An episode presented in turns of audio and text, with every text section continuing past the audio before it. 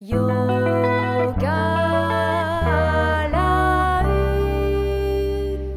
Bonjour et bienvenue sur Yoga à la une, le podcast qui crée de la transversalité entre un objet issu du monde du yoga et un objet venant d'une toute autre discipline, venant de la peinture, de la sculpture, du cinéma ou encore de l'art du quotidien. Le yoga, dans son aspect pratique disciplinaire corporel, nous invite à nous poser dans un point donné, un espace donné sur notre tapis. Il n'y aura pas de grands déplacements dans la pièce, à l'inverse des arts martiaux ou d'une pratique de danse, par exemple. Nous serons en appui sur notre tapis, sur nos pieds, sur le dos, sur le ventre, dans une assise, sur les genoux. Partons aujourd'hui de notre verticalité. Les pieds sont au sol. Et mentalement, imaginez faire un grand pas vers l'avant. Le pied droit s'avance devant et se stabilise. Le pied gauche, pour nous aider à rester stable dans notre verticalité, s'ouvrira très légèrement. Cette stature, les bras le long du corps, la poitrine ouverte, le regard posé loin devant et ce grand pas vers l'avant, est le point de départ de certaines postures debout, notamment le guerrier, Virabhadasana, ou Parshva Uttanasana, qui serait une flexion vers l'avant, vers cette jambe droite. Nous sommes pour l'instant juste avant la posture. Nous sommes dans ce mouvement qui semble arrêté juste avant de rentrer dans la posture. Nous sommes en marche vers quelque chose. La posture invite toujours un déplacement à l'intérieur de soi, à l'intérieur du corps, quand bien même le déplacement n'est pas vaste et large dans la pièce. Il existe deux sculptures dont le titre est L'homme qui marche.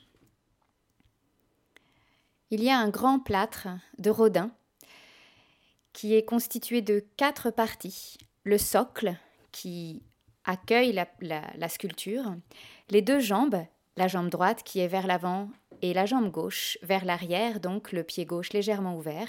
La quatrième partie de ce plâtre, c'est le buste. Elle a une facture académique et monumentale, et pourtant elle dégage une force généreuse et très accueillante. Elle convoque aussi le mouvement indicible de la marche. Le blanc du plâtre adoucit l'architecture imposante. Et cet homme qui marche de Rodin, scellé dans le plâtre, se met à bouger dès lors qu'on le regarde. On dirait que l'artiste nous invite à marcher à ses côtés.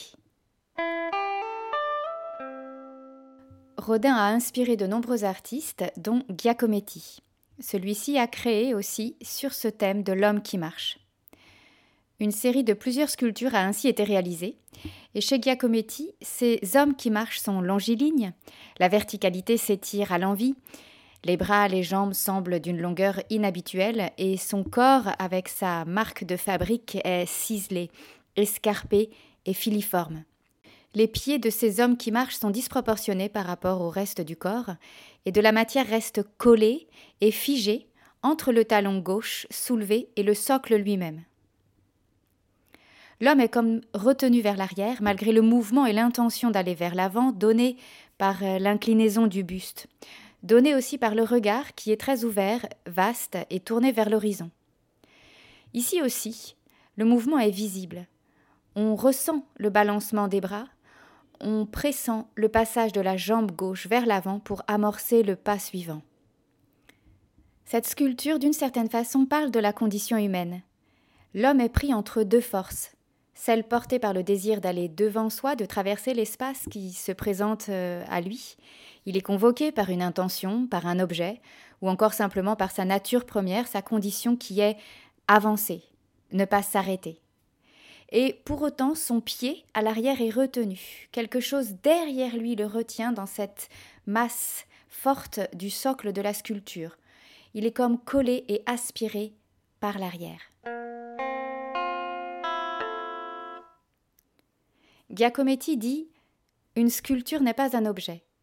Elle est une interrogation, une question, une réponse. Elle ne peut être ni finie, ni parfaite.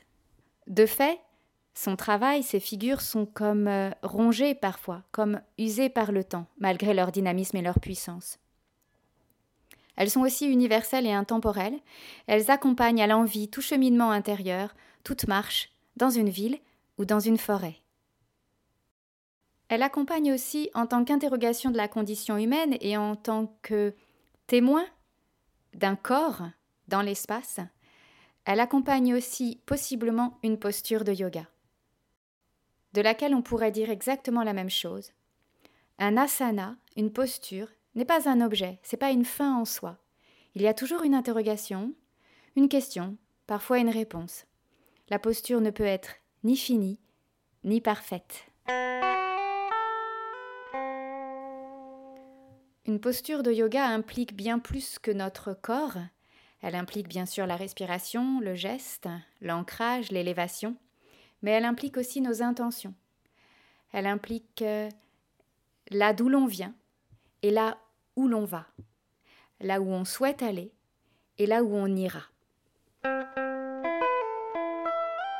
L'homme qui marche de Rodin, de Giacometti, la préparation des postures debout où un grand pas a été fait vers l'avant avant de rentrer dans la posture, nous amènerons pour le prochain épisode sur le thème de la verticalité.